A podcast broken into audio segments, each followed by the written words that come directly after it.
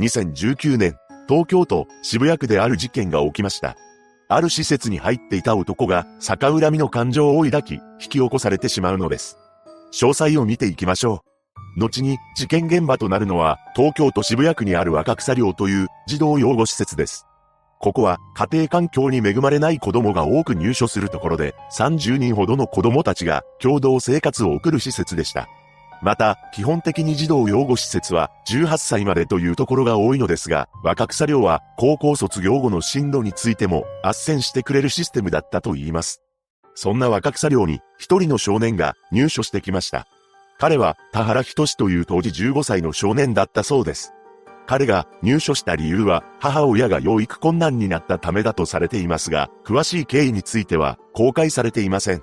田原は若草寮から高校に通っており、18歳までこの施設で生活を送っています。また、施設にいる時は目立たない子供でしたが、ゲームが好きだったらしく、授業中も先生の目を盗んで、ゲームをするほど熱中していました。そして、後に被害者となる S さんは、若草寮の施設長を務める男性だったのです。S さんはとても評判の良い温かみのある人柄で知られており、子供が悩んでいると、いつでもどこへでも駆けつける人だったと言います。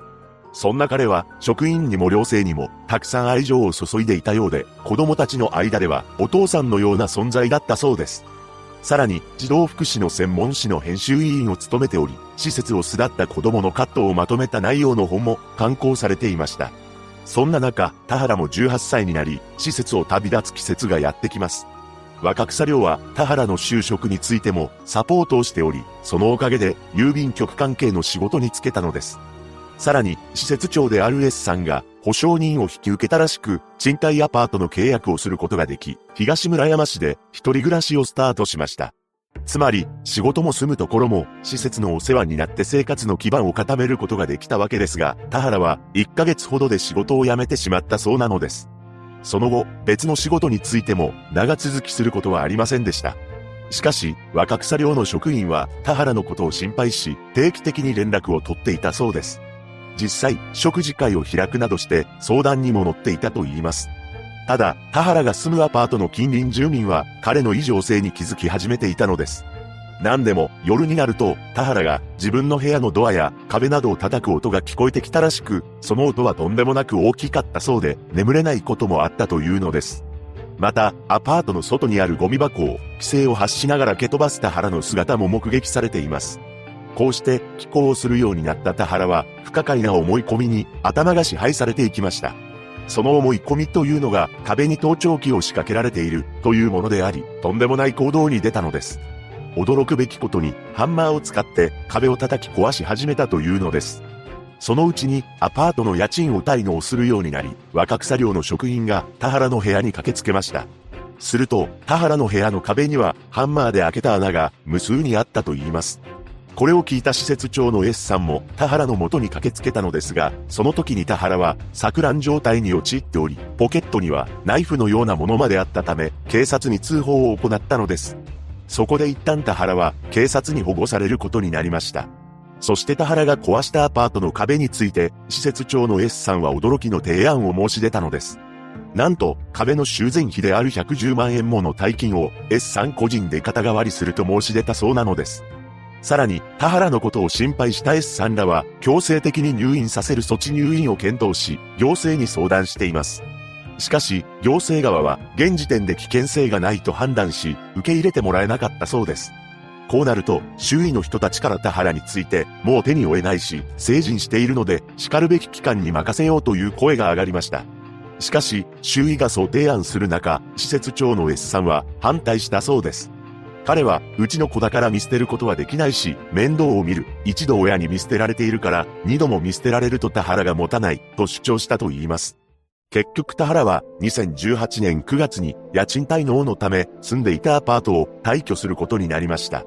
ただ、その後も若草寮が新しく住み込みの仕事を仲介してくれたそうです。そして埼玉県の建設会社で働くことができています。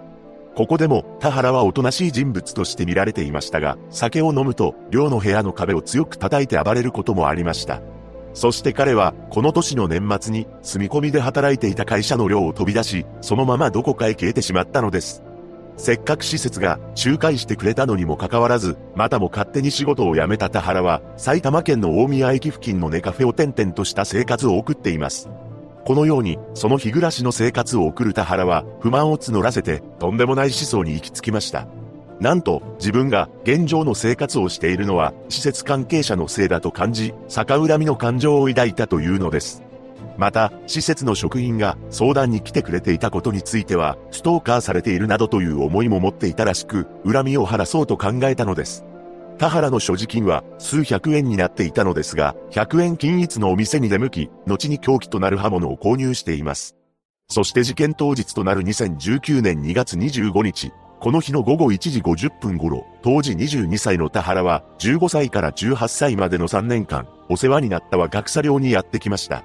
彼は玄関から入っていったのですが、最初に田原の存在に気づいたのが、施設長の S さんだったのです。そして S さんは田原に声をかけました。すると田原はあろうことか無言で S さんに襲いかかったのです。驚くべきことに S さんは首や背中など数十箇所に攻撃を受けており倒れてしまいます。そして異変に気づいた職員たちが施設長室にいた田原を部屋から出さないように椅子などを持って閉じ込めました。この時に男性の職員も田原に顔を殴られるなどし軽い怪我を負っています。その一方で別の職員が通報を行い、駆けつけた警官がぐったりと倒れ込む S さんを発見しました。すぐに病院に運ばれましたが、そのまま帰らぬ人になってしまったのです。田原は現行犯で逮捕されています。この時、施設にいた子供たちは全員無事だったそうです。捕まった田原は取り調べで、施設からお金や仕事の話をされることをストーカー行為と感じていた。できる限り他の職員も指す予定だった。施設関係者なら誰でもよかった。などと供述しています。その後東京地検は、田原の刑事責任能力の有無を調べるため、鑑定留置を裁判所に請求し、3月13日から5月13日までの2ヶ月間、実施しています。その結果、2019年5月17日、田原は、心神喪失だとして、刑事責任を問うことはできないと判断されたのです。そのため、不起訴処分となりました。刑法第39条には、心神喪失者の行為は罰しないとあるため、このような結果になったのです。ちなみに心神喪失とは、精神の病気のため、善悪を全く判断できないか、または、判断した通りに行動することが全くできない状態のことを指します。田原も、これに該当すると判断されたのです。おそらくですが、アパートで一人暮らしを始めてから、壁に盗聴器を仕掛けられていると感じていたのも、妄想だったのだと思われます。そして実際にハンマーで無数の穴を開けているため妄想の中の盗聴器を探していたのかもしれません。一人の男が起こした本事件。命を奪われた S さんは施設を巣立った子供に対しても月に一度ぐらいの頻度で連絡をしていたと言います。彼を慕う元入寮者たちは S さんのことを本当の親のように思っていたのです。被害者のご冥福をお祈りします。